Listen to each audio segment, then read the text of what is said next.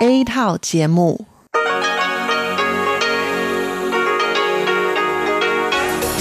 Đây là Đài Phát thanh Quốc tế Đài Loan RTI.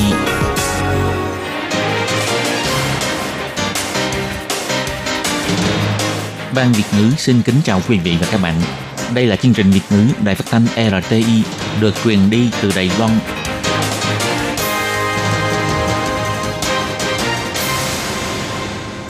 Tường Vi xin chào quý vị và các bạn. Chào mừng các bạn đến với chương trình phát thanh Việt ngữ Đài RTI.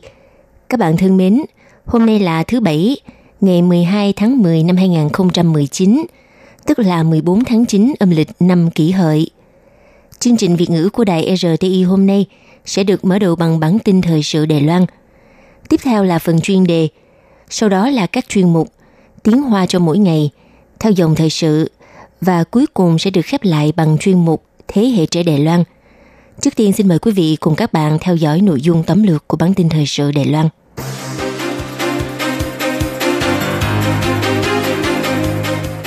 Các doanh nghiệp trung tâm mua sắm giảm giá lớn trong kỳ nghỉ lễ Quốc Khánh. Đề phòng dịch cúm, trung tuần tháng 11, Đài Loan sẽ khởi động tiêm phòng cho học sinh. Đoàn thể hôn nhân đồng tính sẽ tổ chức thí điểm diễn đàn chia sẻ kinh nghiệm vào 19 tháng 10 sắp tới. Trẻ em ở đô thị thiếu năng lực cảm nhận cuộc sống. Lớp học sáng tạo Chiếc đèn cuộc sống của giáo viên Trần Vũ Hòa nhận được rất nhiều sự ủng hộ. Một nghiên cứu của Mỹ chứng minh cho thấy hút thuốc lá điện tử sẽ gây nguy cơ ung thư phổi và ung thư bàng quang. Cuối cùng là thời tiết các nơi có mây và có nắng, nhiệt độ ngày và đêm cách biệt lớn. Sau đây xin mời các bạn cùng theo dõi nội dung chi tiết.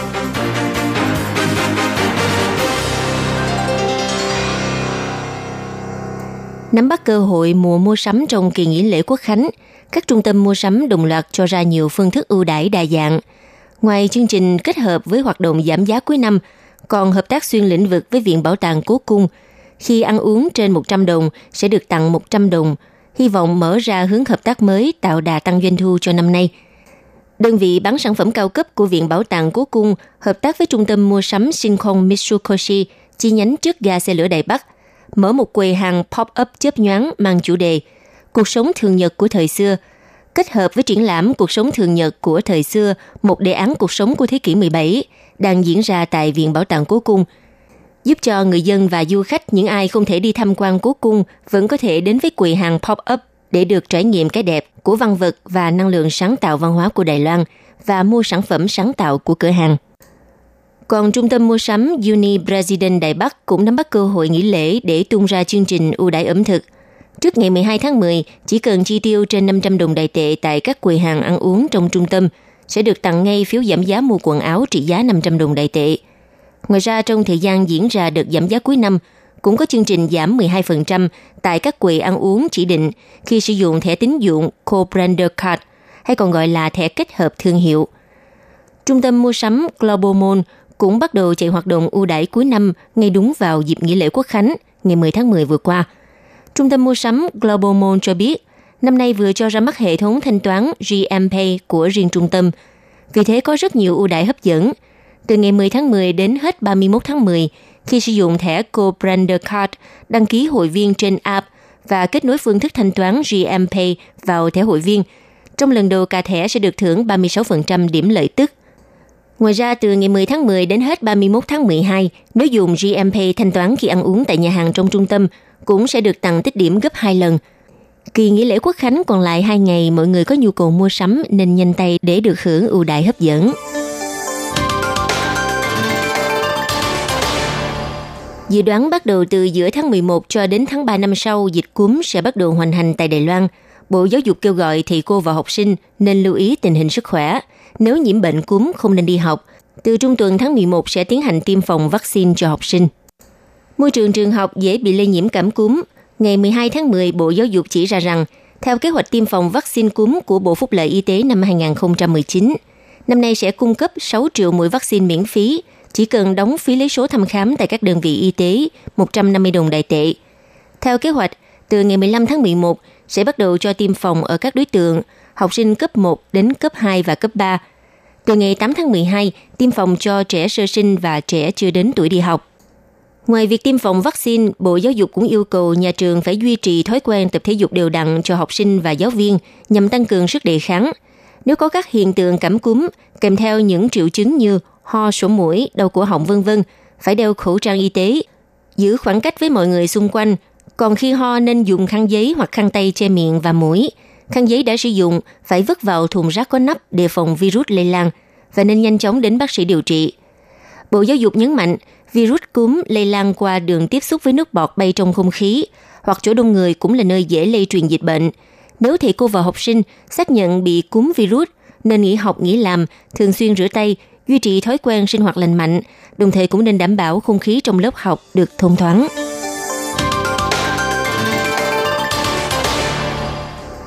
Sau khi luật hôn nhân đồng tính được thông qua giúp cho nhiều cặp đôi đồng tính có thể kết hôn và xây dựng gia đình.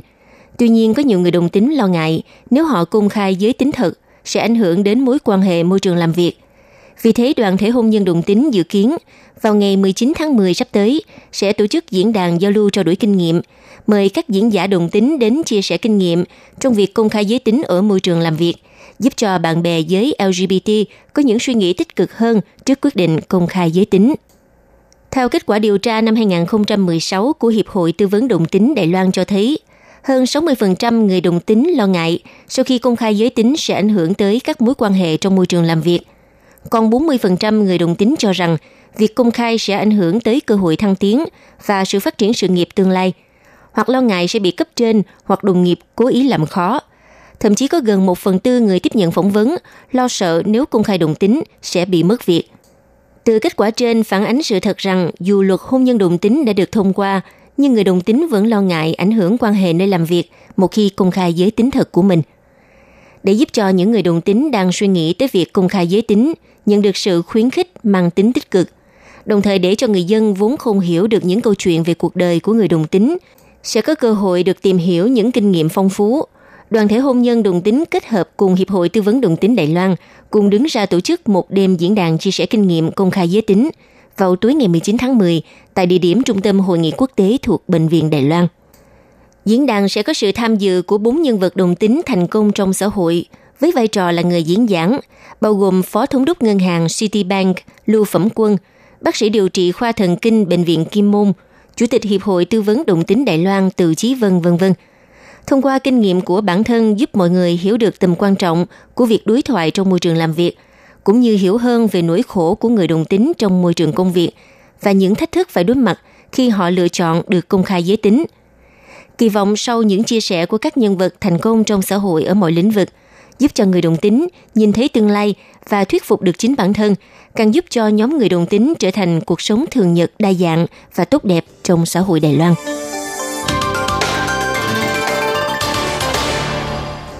Giáo viên Trần Vũ Hòa trường tiểu học Phúc Quốc, thành phố Đài Bắc, thiết kế ra chương trình giảng dạy thu thập những câu chuyện cuộc sống vô cùng sáng tạo.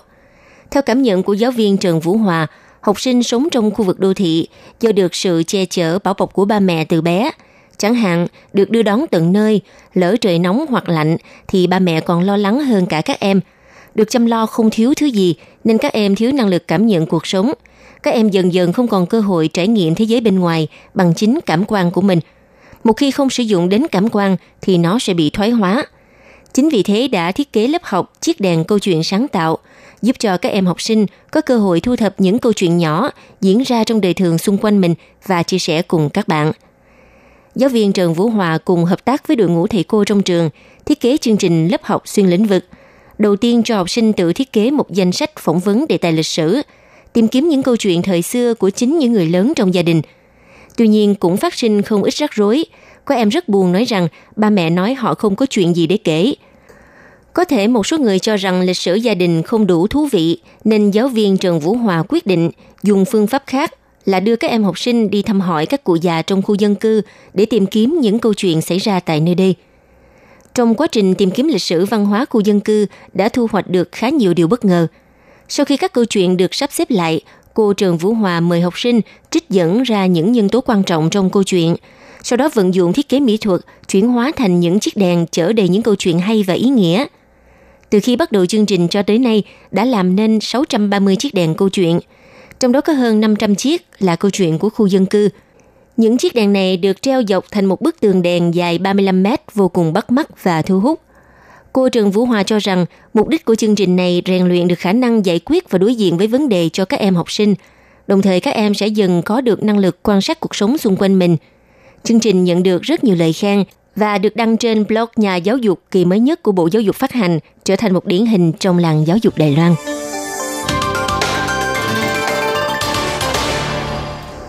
Viện Y tế Quốc gia Mỹ ủy thác cho Phòng Nghiên cứu Động vật thuộc Đại học New York tiến hành nghiên cứu, vừa qua cho công bố báo cáo mới nhất chỉ ra rằng khói thuốc lá điện tử gây nguy cơ ung thư phổi, đồng thời cũng có khả năng dẫn đến ung thư bàng quang. Đây cũng là báo cáo nghiên cứu đầu tiên trên thế giới chứng minh thuốc lá điện tử có khả năng gây nguy cơ ung thư.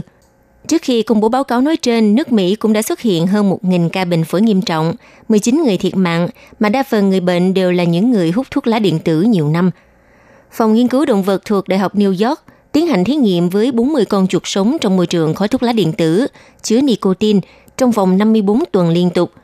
Với lượng khói thuốc tương đương một người trưởng thành hút thuốc lá điện tử từ 3 đến 6 năm. Kết quả nghiên cứu phát hiện 9 con chuột đã bị ung thư phổi, 23 con khác có những biến chứng tiền ung thư như có hiện tượng tăng tế bào biểu mô đường niệu bằng quang. Nghiên cứu còn phát hiện khói thuốc lá điện tử cũng gây hại cho sức khỏe của chuột con – không những gây tổn thương DNA mà còn giảm khả năng tái tạo tế bào phổi, tế bào tim và bàng quang. Bên cạnh đó, tế bào đột biến cũng có chiều hướng trở thành tế bào ung thư. Hiện nay, nhiều nước trên thế giới đang tăng cường quản chế thuốc lá điện tử. Đài Loan cũng đã đề xuất dự thảo sửa đổi luật phòng chống tác hại thuốc lá từ hai năm trước. Sau đó liệt kê thuốc lá điện tử vào danh sách sản phẩm thuốc lá. Nhưng hiện tại, Viện Lập pháp vẫn chưa thẩm định.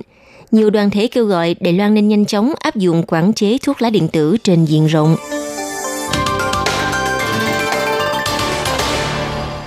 Theo dự báo của Cục Khí tượng, ngày 12 tháng 10 khắp nơi có nhiều mây cho đến có nắng.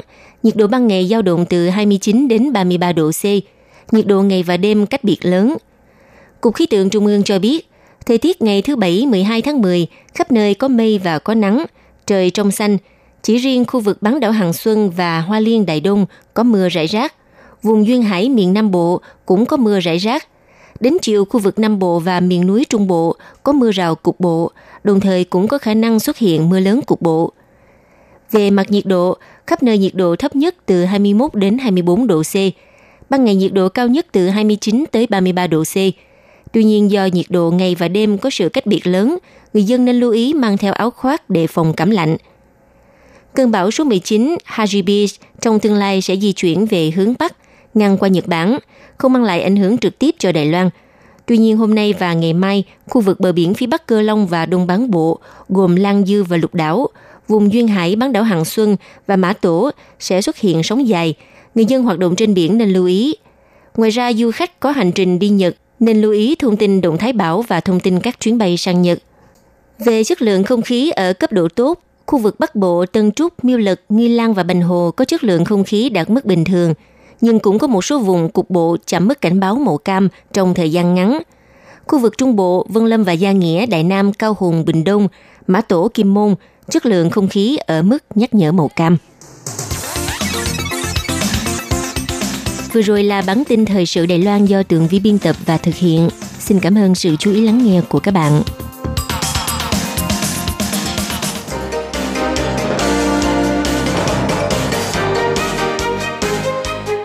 Xin chào quý vị và các bạn thính giả thân mến.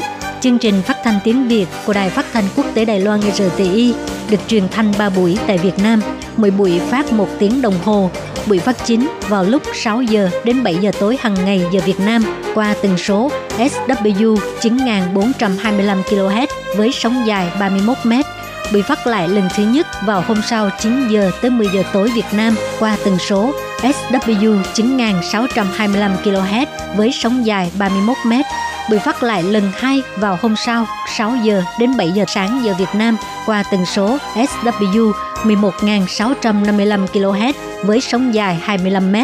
Ngoài ra, tại Giang Nghĩa, Vân Lâm và Đài Nam có thể đón nghe chương trình phát thanh tiếng Việt qua tần số AM 1422 kHz vào lúc 7 giờ tới 8 giờ tối mỗi thứ ba hàng tuần và đón nghe chương trình giờ phát lại vào lúc 10 giờ tới 11 giờ sáng giờ Đài Loan qua tần số AM 1422 kHz Và sau đây, xin mời các bạn tiếp tục đón nghe nội dung chương trình hôm nay.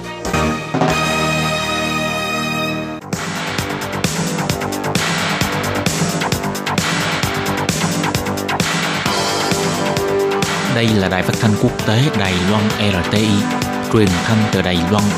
Mời các bạn theo dõi bài chuyên đề hôm nay.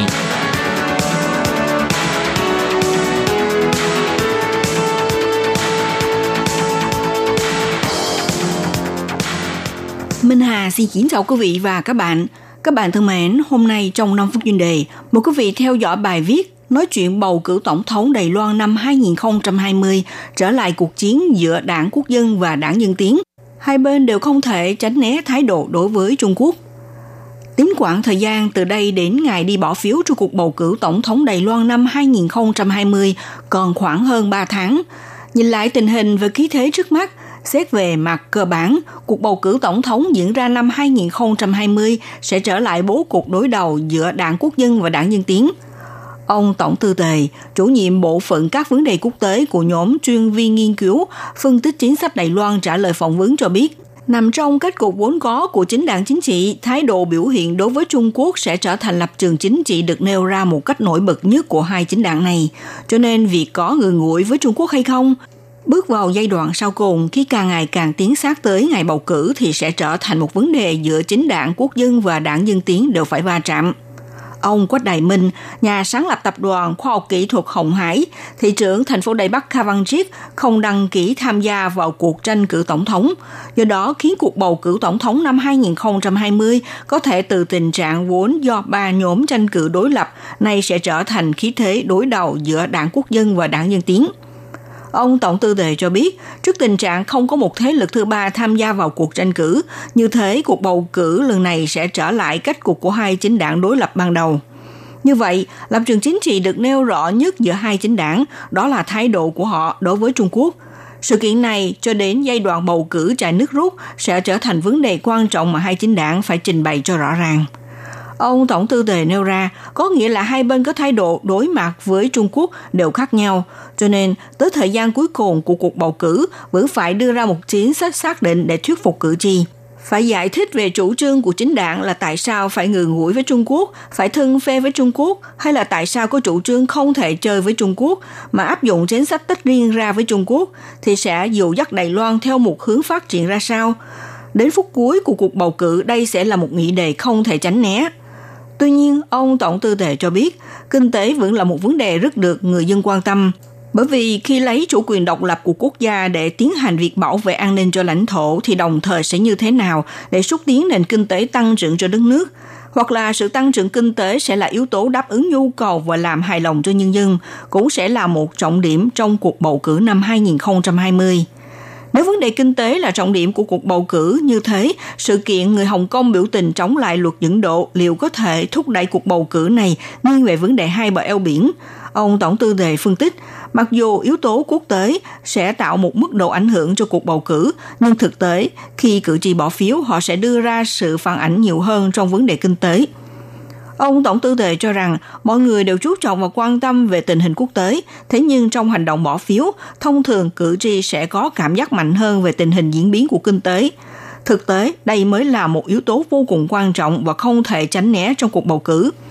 Còn về vấn đề bầu cử Đài Loan liệu có chịu ảnh hưởng từ thế lực bên ngoài hay không, đặc biệt là sự xen vào hay là ngay ảnh hưởng của Mỹ và Trung Quốc, giáo sư danh dự của trường đọc chính trị Đinh Thụ Phạm cho biết, Mỹ tạo sức ảnh hưởng đối với Đài Loan đã xuống thấp, nhưng sức ảnh hưởng do Trung Quốc mang lại thì liên tục gia tăng. Do đó, Mỹ sẽ dành nhiều quan tâm đối với cuộc bầu cử Đài Loan năm 2020. Còn hai ứng cử viên tổng thống, ai sẽ nhận được sự tín nhiệm của Mỹ và Trung Quốc? Giáo sư Đinh Thụ Phạm cho rằng Tổng thống Thanh Văn vẫn là người được Mỹ có thể chấp nhận hơn nhiều.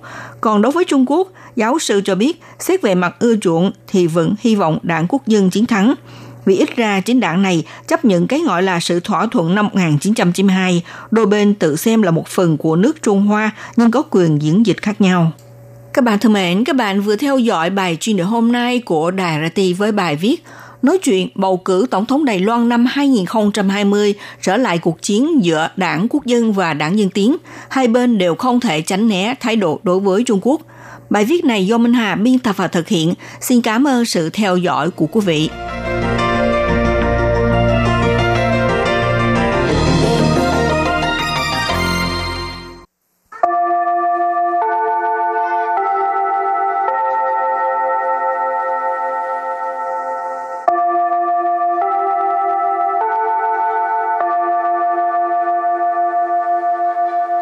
Xin mời quý vị và các bạn đến với chuyên mục Tiếng Hoa cho mỗi ngày do Lệ Phương và Thúy Anh cùng thực hiện.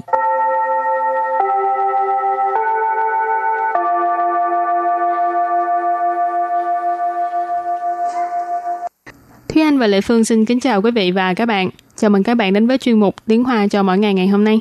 Mỗi lần đi du lịch á là Thúy Anh có thích đi ờ, tham quan những cái cửa hàng mà có cả hàng chục năm hay là 100 năm trở lên không? Em cũng thích những cái địa điểm như vậy tại vì mình sẽ cảm thấy mình sẽ nhìn thấy được những cái nét lịch sử trong đó. À, nói thiệt nha, Lê Phương không thích lắm tại vì hai từ lịch sử có nghĩa là ừ. lâu năm cho ừ. nên á có cái mùi lâu năm. thì cho xem nên không đích, thích lắm. Thì xem mục đích du lịch của mình là gì thôi. Ừ. Những người mà yêu thích lịch sử thì chắc chắn sẽ rất thích đi tham quan những ừ. nơi này. Còn à, những người mà thích cái gì mới mẻ thì chắc uh, bỏ qua hả? Ừ. Rồi, hôm nay mình học hai câu có liên quan tới uh, cửa hàng lâu năm hả? Câu thứ nhất, nghe nói cửa hàng này có 100 năm rồi. Và câu thứ hai, hàng gì trông có vẻ cổ xưa hay là hàng gì trông có vẻ cổ điển. Và bây giờ chúng ta lắng nghe cô giáo đọc hai câu mẫu này bằng tiếng Hoa. 听说这是一家百年老店，难怪看起来古色古香。 Thúy Anh xin giải thích câu mẫu số 1. 听说这是一家百年老店，听说 Thiên số nghĩa là nghe nói. 这是 Trơ sự nghĩa là đây là. 家 Cha nghĩa gốc của nó là nhà, nhưng mà ở đây là lượng từ dùng để chỉ cửa hàng hoặc là cửa hiệu. 百年 Bài niên là trăm năm. 老店 Lào tiện, tiện là cửa hàng. Lào ở đây có nghĩa là cổ xưa hoặc là xưa cũ. Bài niên lào tiện tức là cửa hàng xưa đã có 100 năm. Và sau đây chúng ta hãy cùng lắng nghe cô giáo đọc lại câu mẫu bằng tiếng Hoa. 听说这是一家百年老店。听说这是一家 Bài niên lão tiện. Câu này có nghĩa là nghe nói cửa hàng này có 100 năm rồi. Và câu thứ hai, hàng gì trông có vẻ cổ xưa. Nán quay khăn chỉ lại cổ xưa cổ xăng. À, Lê Phương xin giải thích câu 2. Nán quại. Nán quại. Nán quại có nghĩa là hàng gì, hàng chi. Khăn chỉ lại Khang xì lại là trông có vẻ. Củ sơ củ sang Củ sơ củ sang Củ sơ có nghĩa là chỉ về cái gam màu cổ xưa, hồi xưa, cái gam màu của thời xa xưa. Còn củ sang là thường à, nói về cái hương thơm của sách cổ hay là tranh cổ. À, cái cụm từ cụ sơ cụ sang này á, thường mình hình dung về một cái à, kiến trúc hay là một cái cửa hàng hay là một tác phẩm nghệ thuật vân vân. Thì mình thấy có cái cửa hàng cổ xưa chẳng hạn như câu 1 là cửa hàng có 100 năm rồi cho nên ở đây mới có nói là khan xì lại cụ sơ cụ sang. Họ có nghĩa là trông có vẻ cổ xưa hay là cổ điển. Rồi và bây giờ thì chúng ta lắng nghe cô giáo đọc câu mẫu này bằng tiếng Hoa. 难怪看起来古色古香。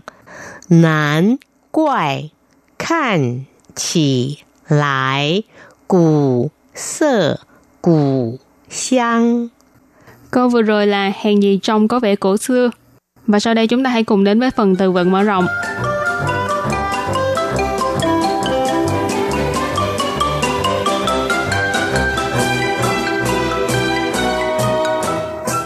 一世纪， ý sự gì ý sự gì? Nghĩa là thế kỷ 1 tức là năm 100 năm đầu tiên sau công nguyên.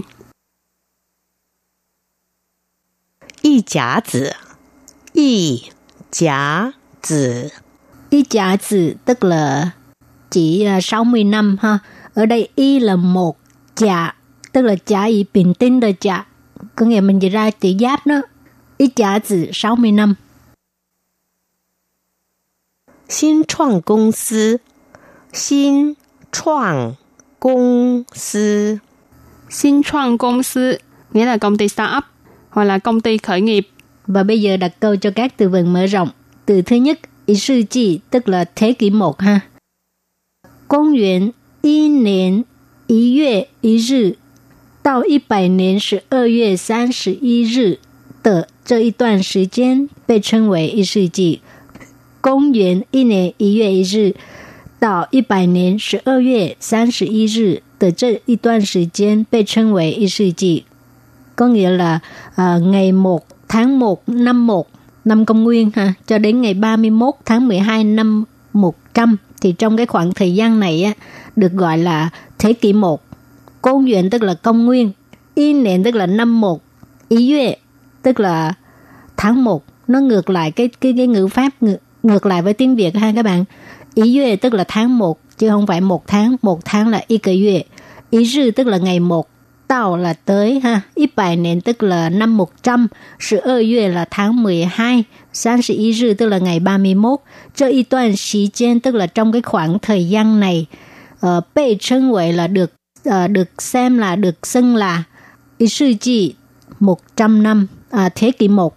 Và đặt câu với từ kế tiếp là ít giá tử là 60 năm. 这家钟表是一间已经经营超过一甲子的老店。这家钟表是一间已经经营超过一甲子的老店. Câu này có nghĩa là cửa hàng đồng hồ này là cửa hàng đã kinh doanh hơn 60 năm. Chơ gia, gia là lượng từ dùng để chỉ cửa hàng hoặc là cửa hiệu hoặc là công ty. Cho nên chơ gia là cửa hàng này. Trung biểu là đồng hồ. Trung là dùng để chỉ đồng hồ treo tường. Biểu là đồng hồ đeo tay. Y chén, chén là lượng từ dùng để chỉ căn nhà hoặc căn hộ hoặc là căn phòng. Dì chiến nghĩa là đã. Kinh diễn là kinh doanh.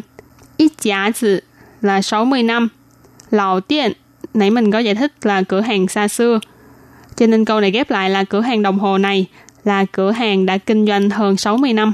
Rồi và đặt câu cho từ cuối cùng, sinh创公司 Xin ở đây có nghĩa là mới ha, còn soạn có nghĩa là soạn gì sáng tạo đó ha, một cái công ty uh, mới khởi nghiệp thì uh, đa phần những cái công ty này á, là cái nhân sự rất là ít, chỉ khoảng 3 tới 5 người ha. Gọi là xin soạn công sư. Rồi bây giờ xin đặt câu nha. Xin soạn công sư 是这几年 全球很夯的讨论话题。新创公司是这几年全球很夯的讨论话题. Công ty khởi nghiệp là đề tài thảo luận rất là sôi nổi trên toàn cầu trong nhiều năm nay. Sinh soạn công sư hồi nãy uh, giải thích rồi ha. Uh, tức là công ty khởi nghiệp. Chơ chỉ niên, trong những năm gần đây, trong vài năm trở lại đây, chuyển siêu tức là toàn cầu. Hình hăng, Hăng, đây là một cái từ thịnh hành trong giới trẻ ha, có nghĩa là được yêu thích này, được nhiều người yêu thích hoặc là rất là thịnh hành vân vân. Thì uh, chẳng hạn như cua nến chơi hăng từ lì u sư cái gì cái gì đó, tức là món quà Tết được yêu thích nhất là cái gì cái gì đó đằng sau thì mình bỏ cái danh từ vào. Ở đằng sau ha cho nên chữ hăng bây giờ là một cái từ thịnh hành trong giới trẻ ha. Có nghĩa là rất mệnh đang hot được yêu thích nhất thịnh hành vân vân. Thảo luận có nghĩa là thảo luận còn uh, hoa chỉ tức là đề tài và sau đây chúng ta hãy cùng ôn tập lại hai câu mẫu của ngày hôm nay. Mời cô giáo đọc hai câu mẫu bằng tiếng Hoa.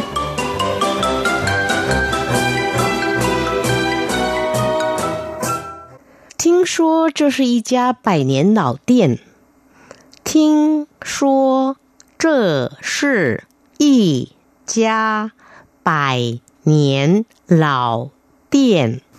Câu này có nghĩa là nghe nói cửa hàng này có 100 năm rồi. Và câu thứ hai, hàng gì trông có vẻ cổ xưa. Nán quài khăn chỉ lại cổ xưa cổ xăng. Nán quài khăn chỉ lại cổ xưa cổ xăng. Câu vừa rồi là hàng gì trông có vẻ cổ xưa. Các bạn thân mến, bài học hôm nay đến đây xin tạm chấm dứt. Cảm ơn các bạn đã đón nghe. Bye bye. Bye bye.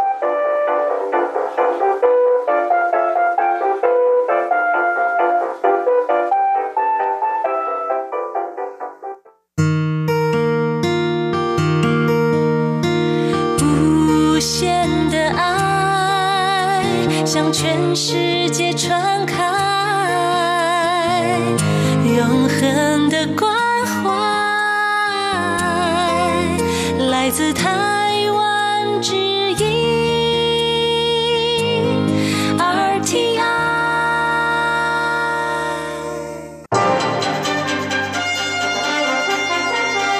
quý vị đang đón nghe chương trình Việt ngữ đài RTI, quyền thanh từ đài Long.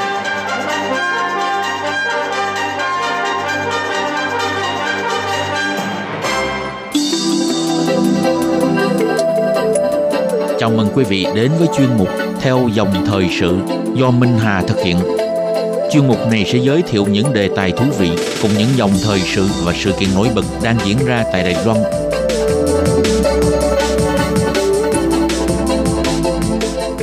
Minh Hà xin kính chào quý vị và các bạn.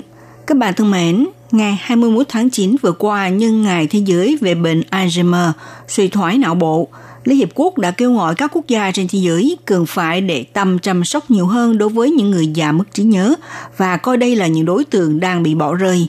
Theo Liên Hiệp Quốc, việc thiếu kiến thức và phương tiện trong việc chăm sóc cho người già bị mất trí nhớ là điều ngay quan ngại cho cộng đồng xã hội nói chung và mọi gia đình nói riêng. Tình trạng người lớn tuổi bị mất trí nhớ đang bị lãng quên, khiến họ dễ bị phân biệt đối xử, lạm dụng và bỏ rơi trong cộng đồng và cơ sở chăm sóc. Theo thống kê của Hiệp hội Quốc tế về bệnh Alzheimer, hiện có 50 triệu người trên toàn thế giới đang phải sống với căn bệnh mất trí nhớ. Con số này sẽ tiếp tục tăng lên gấp đôi vào năm 2050, đạt hơn 131 triệu người mắc bệnh. Qua cuộc khảo sát và thăm dò có một phần tư người dân nhận xét không thể phòng ngừa bệnh ngay mất trí nhớ ở người cao tuổi. Lên tới 95% người cho rằng bản thân mình có thể tới một ngày đó cũng bị mắc bệnh mất trí nhớ này. Cũng thông qua cuộc khảo sát này cho thấy vẫn còn có nhiều người trên thế giới không hiểu rõ bệnh suy giảm trí nhớ ở người già là bệnh gì. Có 2 phần 3 người nhận xét bệnh mất trí nhớ chỉ là một hiện tượng lão hóa. Một phần năm người cho rằng bệnh sa sút trí tuệ này là do ngập vận xuôi, có thể là một phép thuật nào đó của phù thủy. Một phần hai người cho biết dẫu có nguồn hỗ trợ y tế điều trị, nhưng trí nhớ của bệnh nhân vẫn không được cải thiện tốt hơn. Theo Bộ Y tế và Phúc lợi Đài Loan ước tính hiện nay dân số mắc bệnh mất trí nhớ trên khắp Đài Loan có khoảng 280.000 người. Đây là một vấn đề mà Đài Loan chắc chắn phải đối mặt và xây dựng tốt trong gói hỗ trợ và chăm sóc. Mất trí nhớ ở người già là một căn bệnh nguy hiểm, ngay tử vong ở người cao tuổi đứng hàng thứ tư hiện nay – trong chuyên mục theo dòng thời sự hôm nay, Minh Hà mời các bạn cùng tìm hiểu bệnh mất trí nhớ ở người già là gì, các yếu tố tiềm ẩn của các vấn đề sức khỏe tâm thần ở người cao tuổi, nguyên nhân, triệu chứng, điều trị và chăm sóc. Bên cạnh nguồn lực và chế độ hỗ trợ hiện nay của Đài Loan đang áp dụng, chúng ta hãy cùng quan tâm và tìm hiểu trong bài viết dưới đây nhé.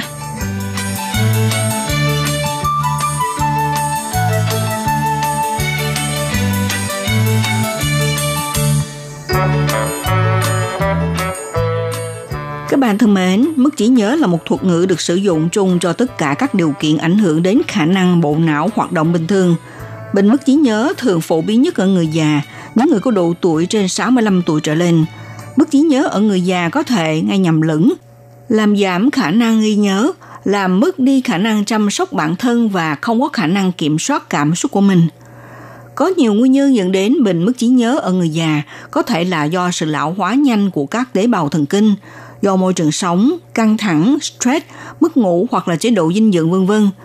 Nhưng mất trí nhớ do tuổi và bệnh tật chính là hai nguyên nhân cốt yếu dẫn đến tình trạng mất trí nhớ ở người cao tuổi. Nếu là bị mất trí nhớ do tuổi, thì đây là quá trình phát triển của hệ thần kinh bắt đầu từ trong phôi thai và đến năm 25 tuổi thì hoàn chỉnh.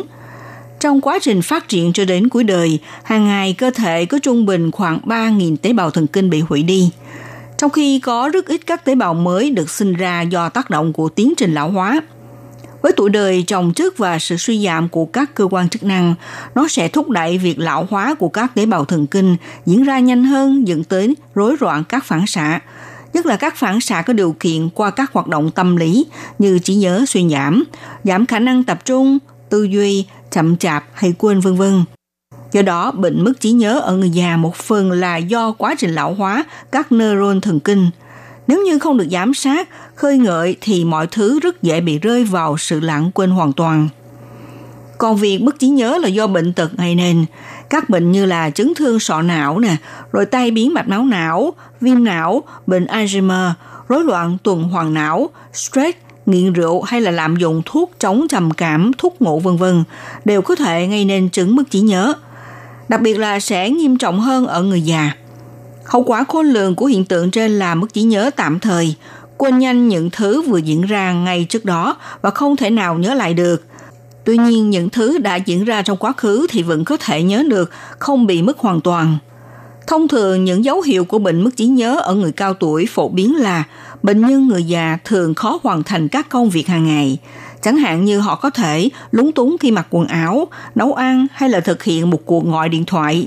Thường quên đi những từ đơn giản, giao tiếp trở nên khó khăn, nhàm chán, rồi có thể quên luôn những nơi quen thuộc như là con đường nhà mình, nơi họ đi đến và không biết về nhà bằng cách nào. Ngoài ra họ cũng có thể nhầm lẫn giữa ngày và đêm. Về tâm trạng thì họ sẽ thay đổi thất thường mà không có lý do rõ ràng. Ngoài ra họ cũng ít biểu lộ cảm xúc hơn trước. Người bị chứng mất trí nhớ thường hay nghi ngờ, khó chịu, chán nản, thờ ơ, lo lắng hoặc là kích động đặc biệt trong các tình huống mà các vấn đề về bộ nhớ gặp trở ngại. Dù bạn sẽ hỏi cách điều trị bệnh mất trí ở người già là như thế nào, Bước đầu tiên trong việc điều trị bệnh mất trí nhớ ở người già là chẩn đoán đúng nguyên nhân gây ra các triệu chứng của bệnh. Mặc dù hiện nay chưa có cách chữa khỏi bệnh mất trí nhớ, và những thiệt hại của tình trạng là không thể phục hồi. Tuy nhiên, có những loại thuốc có thể giúp ngăn chặn hoặc là làm chậm đi sự tiến triển của chứng mất trí nhớ. Thuốc có thể được sử dụng để làm thay đổi hóa chất trong não hỗ trợ trí nhớ và tư duy nhận thức. Theo bác sĩ Vương Bội Ninh về chuyên khoa thần kinh của Bệnh viện Đa khoa Cựu chứng binh Đại Bắc, giải thích rằng để điều trị bệnh mất trí cần phải thông qua sự hỗ trợ của thuốc để tăng cường trí nhớ hoạt động và phối hợp với việc kích thích khả năng nhận biết. Chỉ cần thông qua sự huấn luyện chuyên môn có thể làm chậm đi sự tiến triển suy giảm trí nhớ có hiệu quả. Thậm chí là có thể duy trì trạng thái này trong thời gian 10 năm, đều dừng lại trong sự kiểm soát ở mức nhẹ. Bác sĩ Vương Bồi Ninh cho biết như thế này. 本来说轻度三年、中度三年，那有些病人甚至其实可能一年、两年他就退到了中度，甚至 Bác sĩ nói, đáng lý theo chúng tôi cho là khi bệnh nhân đạt mức nhẹ là 3 năm, mức vừa là 3 năm, thực ra có bệnh nhân chỉ trong một tới 2 năm là đã lâm vào mức nặng rồi. Bởi vì khi ở nhà họ không chịu hoạt động, cũng để cho não bộ ngưng hoạt động, do đó không còn làm bất cứ việc gì nữa rồi. Thực tế, những loại thuốc hỗ trợ có thể được kết hợp với các loại thuốc để ổn định tâm trạng và cảm xúc. Tuy nhiên cần phải thử nghiệm để xác định liều lượng và nên kết hợp loại thuốc nào với nhau, vì mỗi trường hợp là khác nhau. Vì vậy, việc đầu tiên cần làm là khi phát hiện người thân có các biểu hiện trí nhớ bất thường, phải nhanh chóng đưa bệnh nhân đến bác sĩ chuyên khoa để được khám xét toàn diện. Yếu tố này sẽ góp phần đánh giá được mức độ mất trí, nhất là khả năng sống độc lập của bệnh nhân, từ đó đưa ra kế hoạch điều trị, chăm sóc hợp lý về cả cơ thể lẫn tinh thần cho người bệnh. Chính vì bệnh mất trí nhớ ở người già là căn bệnh không thể chữa khỏi nên việc giúp đỡ phòng tránh bệnh mất trí nhớ ở người già là điều rất cần thiết để làm. Các chuyên gia đã khẳng định rằng cách hiệu quả nhất để phòng chống bệnh mất trí nhớ ở người già là luyện tập trí não. Việc này không quá phức tạp, chỉ cần các hoạt động đơn giản như trải tóc mới vào buổi sáng, rồi giặt giũ, dọn dẹp nhà cửa vân vân, cùng với đó là lối sống lành mạnh, giữ tinh thần thoải mái, thanh thản trong tâm hồn là những cách tốt nhất để làm giảm đi bệnh mất trí nhớ ở người già hiện nay.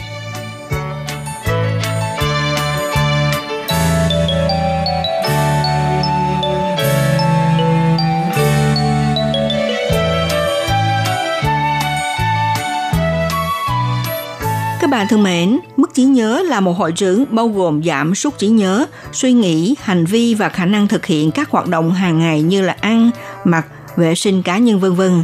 Nhìn chung thì bệnh có ảnh hưởng đến người cao tuổi, đây không phải là một phần bình thường của sự lão hóa.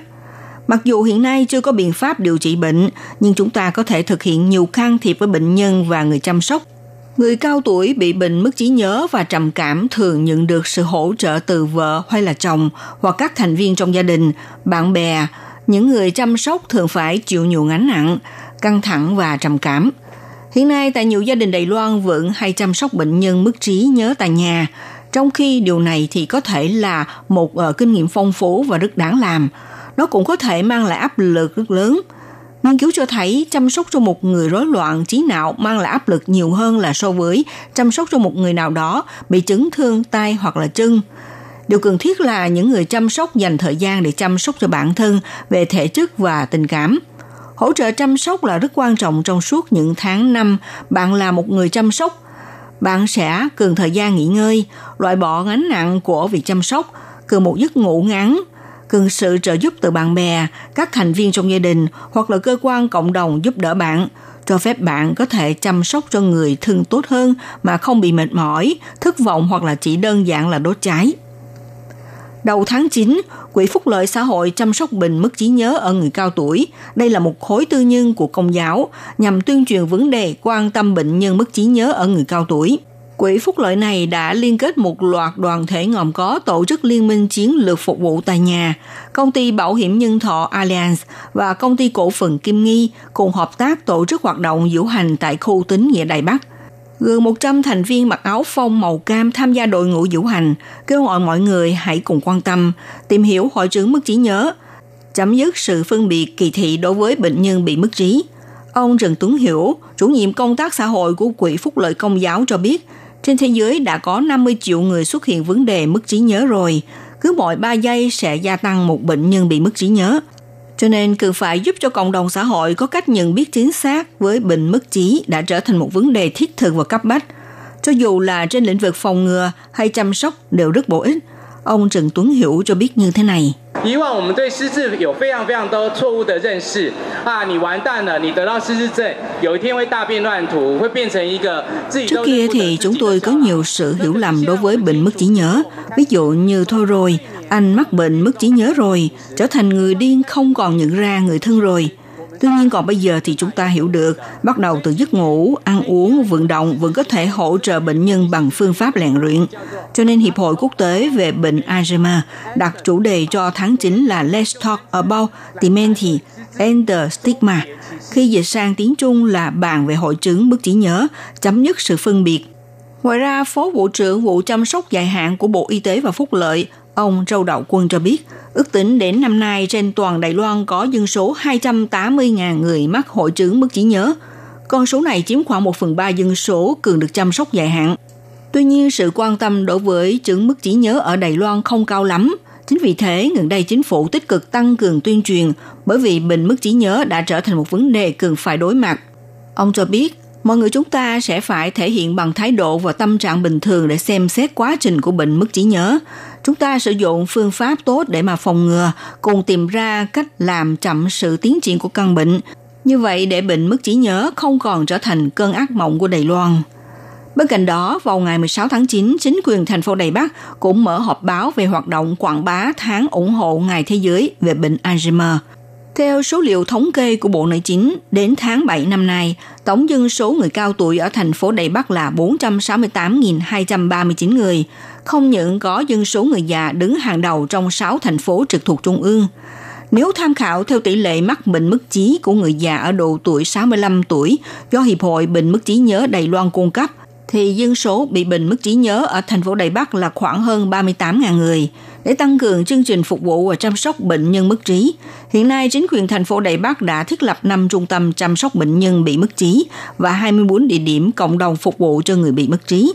Ngoài ra, Cục Cảnh sát và Cục Y tế thành phố Đài Bắc cũng đã chuyển giao thiết bị lập hồ sơ dấu vân tay cho 7 bệnh viện, tiện lợi cho gia đình khi cần thiết hỗ trợ lăn dấu vân tay, đáp ứng nhu cầu nhỡ khi người thân đi lạc sẽ có dữ liệu để tìm kiếm một cách dễ dàng. Ông Tài Duy Luân là vụ trưởng vụ cảnh sát phụ trách các vấn đề hành chính, cho biết công dụng của việc lăn dấu vân tay dành cho những người cao tuổi có khả năng bị mất trí nhớ là như thế này. 其他方法没办法找到的时候，就可以到将老人带到分局去，或者有警察带到分局去做指纹的扫描，它就会连接到全国的资料库，就可以做比对。但是我要强调，这属于自愿性的建档，这跟一般民众不一样，所以民众可当然可以拒绝可以干，但是如果老人或他家属有意愿的时候，我们现在就会在医院提供这种比较先进或比较好的服务，为他们做指纹的那一个建档。Các bạn thân mến, chuyên mục theo dòng thời sự đến đây cũng xin được tạm dừng. Minh Hà xin kính chào tạm các bạn. Hẹn gặp các bạn vào buổi phát kỳ sau.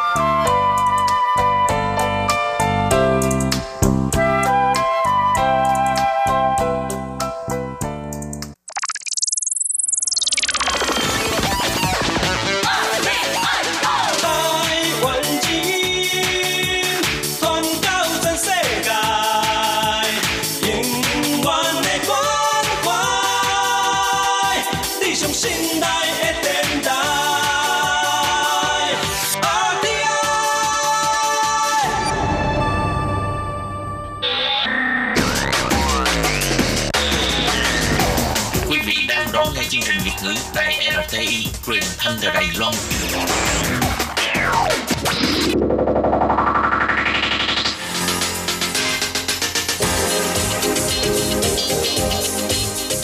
Chào mừng các bạn đến với chuyên mục Thế hệ trẻ Đài Loan do Tường Vi thực hiện.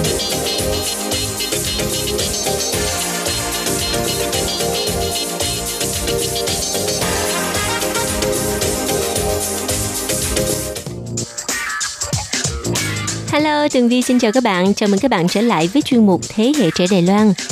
Thưa các bạn, Đài Bắc vốn là một thành phố trẻ trung và náo nhiệt. Thì à, trong những năm gần đây, hoạt động à, văn hóa sáng tạo của thành phố Đài Bắc trở nên rất là sôi động. Chỉ trong thành phố Đài Bắc thôi đã có rất là nhiều tụ điểm chuyên tổ chức các hoạt động à, sáng tạo văn hóa chẳng hạn như là khu công viên văn hóa sáng tạo Hoa Sơn gần sát với trường Đại học Khoa học Kỹ thuật Đài Bắc nơi có rất là nhiều các bạn học sinh Việt Nam đang theo học. Thì à, vào tháng 9 vừa qua, Tường Vi có dịp đến với à, công viên văn hóa sáng tạo Hoa Sơn để tham gia một hoạt động rất là thú vị. Hoạt động này triển lãm những cửa hàng có mô hình kinh doanh mang tên là Pop-up Store của thời đại mới. Đây là những cửa hàng xuất hiện tạm thời trong một thời gian cố định và được trang trí rất là đặc biệt trong không gian của cửa hàng. Và để giải thích đơn giản hơn á, là Tường Vi đã đến với một hoạt động giống như một triển lãm các ờ, thương hiệu mới xuất hiện của các bạn trẻ tại Đài Loan và họ làm theo mô hình pop-up store. Thì thật ra nó cũng tương tự như là cái kiểu ờ, họp hội chợ có rất là nhiều các thương hiệu sẽ tập trung trong một địa điểm nào đó và à, bày bán những sản phẩm của mình. Tuy nhiên ờ, hội chợ pop-up store này á được thiết kế trong một không gian rất là sáng tạo và rất đẹp mắt, đồng thời ờ, thu hút ờ, nhiều khách hàng ở lứa tuổi khoảng tầm dưới 30 tuổi là lớp trẻ của Đài Loan. Vâng và ngày hôm nay thì à, Tường Vi với các bạn hãy cùng tìm hiểu phong trào pop-up store đang diễn ra tại Đài Loan nhé.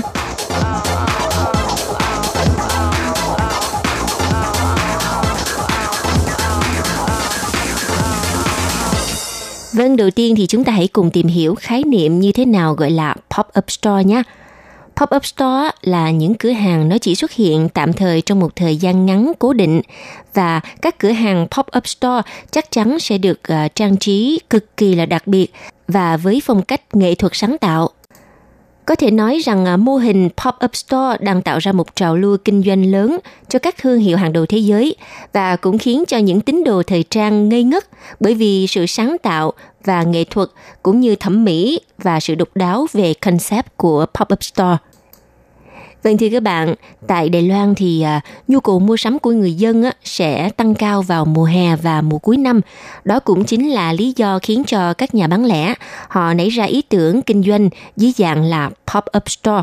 Chính vì thế mà Tường Vi mới có dịp tham dự chương trình Pop-up Store các thương hiệu mới của Đài Loan tại à, khu văn hóa công viên Hoa Sơn.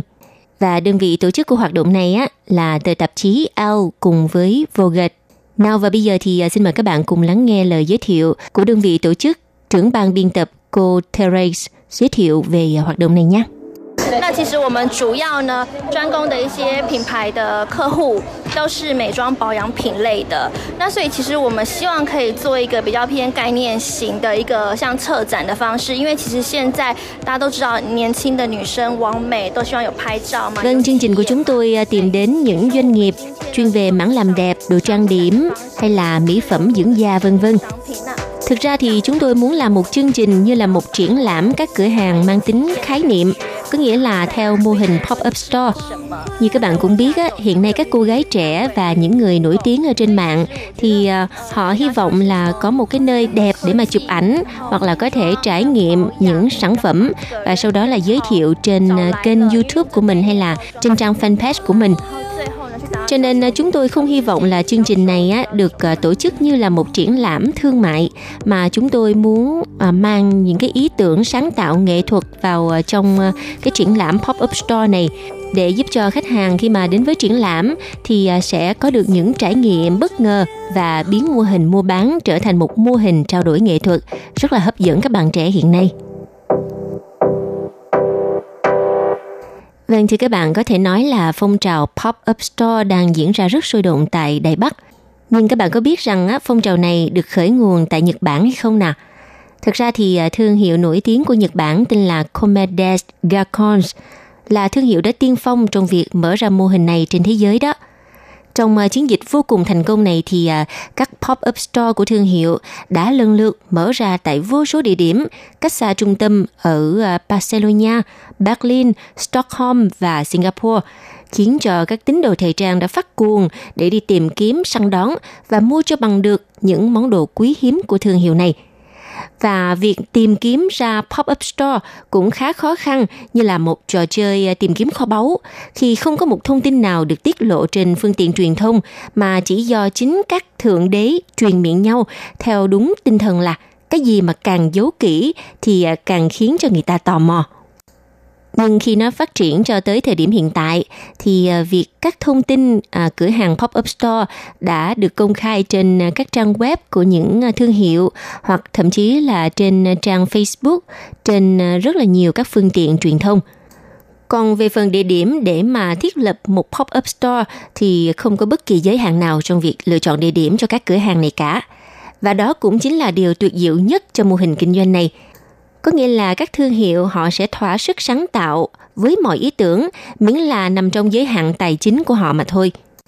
Các bạn thử tưởng tượng nha, những cửa hàng tuyệt đẹp này có thể sẽ đột nhiên xuất hiện trong một uh, trung tâm mua sắm thương mại nào đó, hay kể cả một tòa nhà cũ kỹ bỏ hoang, một khu resort sang trọng, thậm chí là ngay trên đường phố đông người qua lại.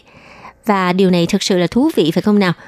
Dù uh, thường chỉ là với một không gian rất là nhỏ, và trong một thời gian tạm thời thôi nhưng mà các thương hiệu nổi tiếng có nhiều tiền á, tất nhiên là sẽ chuẩn bị rất kỹ và rất lâu, đồng thời cũng thử nghiệm với vô số thiết kế cũng như là nhiều ý tưởng vì thế có những thương hiệu ha, họ phải chuẩn bị cả năm trời chỉ để ra mắt một cửa hàng pop-up store tồn tại vỏn vẹn trong hai ngày.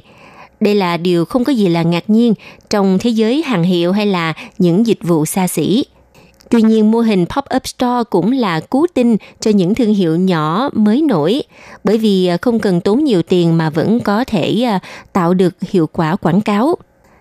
Ngoài ra thì à, việc di chuyển địa điểm của các cửa hàng pop-up theo chủ đích kinh doanh giúp cho các thương hiệu lớn có thể tiếp cận lượng khách hàng ở bất kỳ nơi đâu và bất kỳ lúc nào, đánh nhanh, rút gọn. Và việc phát triển những chuỗi cửa hàng pop-up cũng giúp cho các thương hiệu tránh đi việc thua lỗ khi phải đau đầu suy nghĩ là họ liệu họ có nên đầu tư vào một địa điểm quá lâu dài nhưng lại chưa biết lợi nhuận ra sao.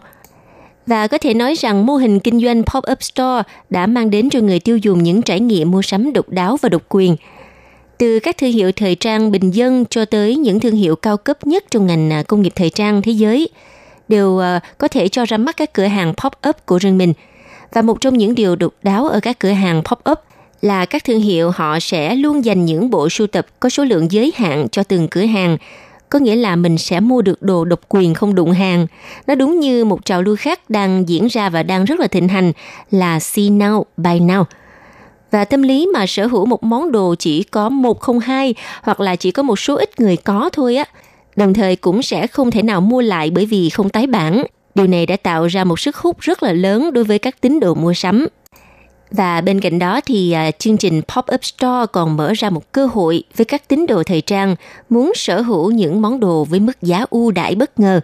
Chẳng hạn như là thương hiệu nổi tiếng Hermes thương hiệu Pháp huyền thoại, đã mở pop-up store chỉ dành cho nước hoa và những chiếc khăn lụa tuyệt đẹp với mức giá vô cùng tuyệt vời.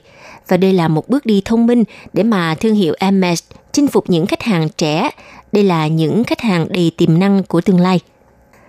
Còn à, thương hiệu bình dân đến từ Thụy Điển H&M đã mở cửa hàng pop-up chỉ trong 2 ngày vào hồi năm 2011 tại một bãi biển ở Hà Lan – còn hãng Tommy Hilfiger thì lại tổ chức một bus tour mang tên là Surf Shack xuyên lục địa Bắc Mỹ vào mùa hè năm 2013 chỉ để bày bán bộ sưu tập capsule và ván lướt do nhiều nghệ sĩ thiết kế. Trở về với Đài Loan trong 3 năm gần đây, phong trào pop-up store cũng diễn ra vô cùng náo nhiệt, nhất là tại khu vực uh, khu tín nghĩa Xin Chu gần với uh, tòa nhà 101 ở đây thì có rất là nhiều các quảng trường, ở kế bên là các trung tâm mua sắm. Vào năm 2018 thì thương hiệu Zara nổi tiếng đã đặt một cửa hàng pop-up store tại khu vực tín nghĩa Shinjuku với thiết kế lồng kính trong suốt với diện tích là khoảng tầm 10 mét vuông và bộ sưu tập bán trong ngày hôm đó chỉ có riêng ở pop-up store mà thôi, các cửa hàng khác của Zara sẽ không xuất hiện. Vâng thưa các bạn, ngoài à, thời trang ra thì à, các hãng mỹ phẩm cũng rất là ưa chuộng cửa hàng pop-up store. Nhiều nhãn hiệu mỹ phẩm nổi tiếng như à, Make Up Forever hay MAC đã tìm đến khu vực xi Tây Môn Đinh để mà thiết lập cửa hàng pop-up store. Khách hàng khi mà vào đến cửa hàng sẽ được uh, trang điểm thật là đẹp và được chụp ảnh rồi uh, đăng trên uh, fanpage của hai nhãn hiệu trên. Đồng thời thì uh, những sản phẩm bán tại cửa hàng sẽ giảm giá khoảng 30% đổ xuống. Có thể nói hoạt động pop-up store đang diễn ra vô cùng sôi động tại thành phố Đài Bắc và những thành phố lớn khác của Đài Loan. Không chỉ dừng lại với thời trang mỹ phẩm, với hiệu quả tuyệt vời cả về mặt doanh thu lẫn à, quảng bá thương hiệu, xu hướng pop-up store tất nhiên còn được các nhà bán lẻ hay là những nhà hàng lớn trên thế giới áp dụng. Những nhà bán lẻ như là eBay, Target đã không đặt ra nhiệm vụ phải bán hết hàng mà họ chỉ tập trung vào việc là mang đến một khu vực trưng bày nghệ thuật khiến cho khách hàng thích thú và bàn tán về nhãn hiệu của họ. Rồi sau thời gian dài, từ khi cửa hàng pop-up đầu tiên xuất hiện, xu hướng này đang ngày càng lan tỏa mạnh mẽ và dự án sau sáng tạo hơn rất là nhiều những dự án trước. Và biết đâu, trong thời gian sắp tới, chúng ta sẽ được chứng kiến những dự án pop-up store tuyệt đẹp, lộng lẫy đến từ nhiều thương hiệu thời trang nổi tiếng trên thế giới, ngay tại hòn đảo Đài Loan này phải không nào? Và mô hình pop-up store này cũng mang đến rất là nhiều những ý tưởng sáng tạo cho các thương hiệu à, mới thành lập hay là những thương hiệu nhỏ, kể cả những cửa hàng ăn uống, cửa hàng bán bánh mì, họ cũng có thể à, lập ra một quầy pop-up store nhỏ xíu trên một góc đường nào đó để bày bán sản phẩm của mình mà họ không phải lo sợ là phải à, tốn nhiều kinh phí trong việc gây dựng một pop-up store nhằm để quảng bá thương hiệu. Nhắc tới đây thì à, Tường Vi cũng nhớ tới một phong trào mang tên là Sancher Dining Car. Có nghĩa là chúng ta sẽ à, có một chiếc xe như là chiếc à, xe bus dạng nhỏ hoặc là xe 6 chỗ. Sau đó người ta sẽ thiết kế lại với màu sắc kiểu dáng rất là dễ thương rồi sẽ đem theo những sản phẩm đồ ăn, thức uống bán ở trên xe và chiếc xe này có thể chạy đến rất là nhiều nơi để bày bán Hiện tại thì à, các xe dining car ở Đài Loan thường là bán cà phê hay là bán những thức ăn nhẹ, đồ ngọt vân vân. Thường nó chỉ xuất hiện ở những nơi mà có nhiều các bạn trẻ, chẳng hạn như là công viên sáng tạo văn hóa Hoa Sơn nè, rồi công viên sáng tạo trước kia là xưởng thuốc lá Tùng Sơn, hoặc là những nơi mà có không gian rộng, uh, có thể uh, picnic hay là có thể tản bộ thì uh, các loại xe dining car với thiết kế đẹp mắt là một trong những hình ảnh khiến cho cuộc sống của thành phố Đài Loan trở nên nghệ thuật hơn và trở nên dễ thương bắt mắt hơn.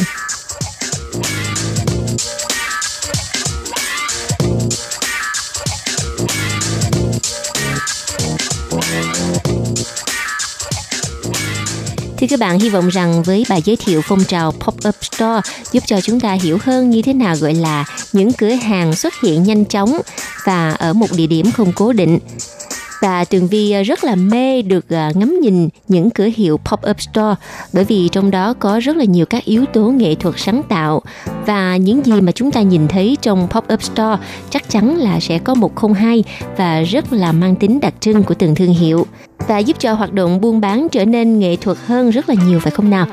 Vâng thưa các bạn, chuyên mục Thế hệ trẻ Đài Loan ngày hôm nay xin tạm dừng tại đây. Cảm ơn sự chú ý đón nghe của các bạn. Hẹn gặp lại trong chuyên mục tuần sau cũng vào giờ này nhé. Bye bye. Quý vị và các bạn thân mến, sau đây là email của Ban Việt ngữ ctv a rti org tvk hộp thư truyền thống của Ban Việt ngữ Việt Nam Miss PO Box 123 gạch ngang 199 Taipei 11199 còn thính giả ở Việt Nam xin gửi đến hộp thư số 104 Hà Nội, Việt Nam.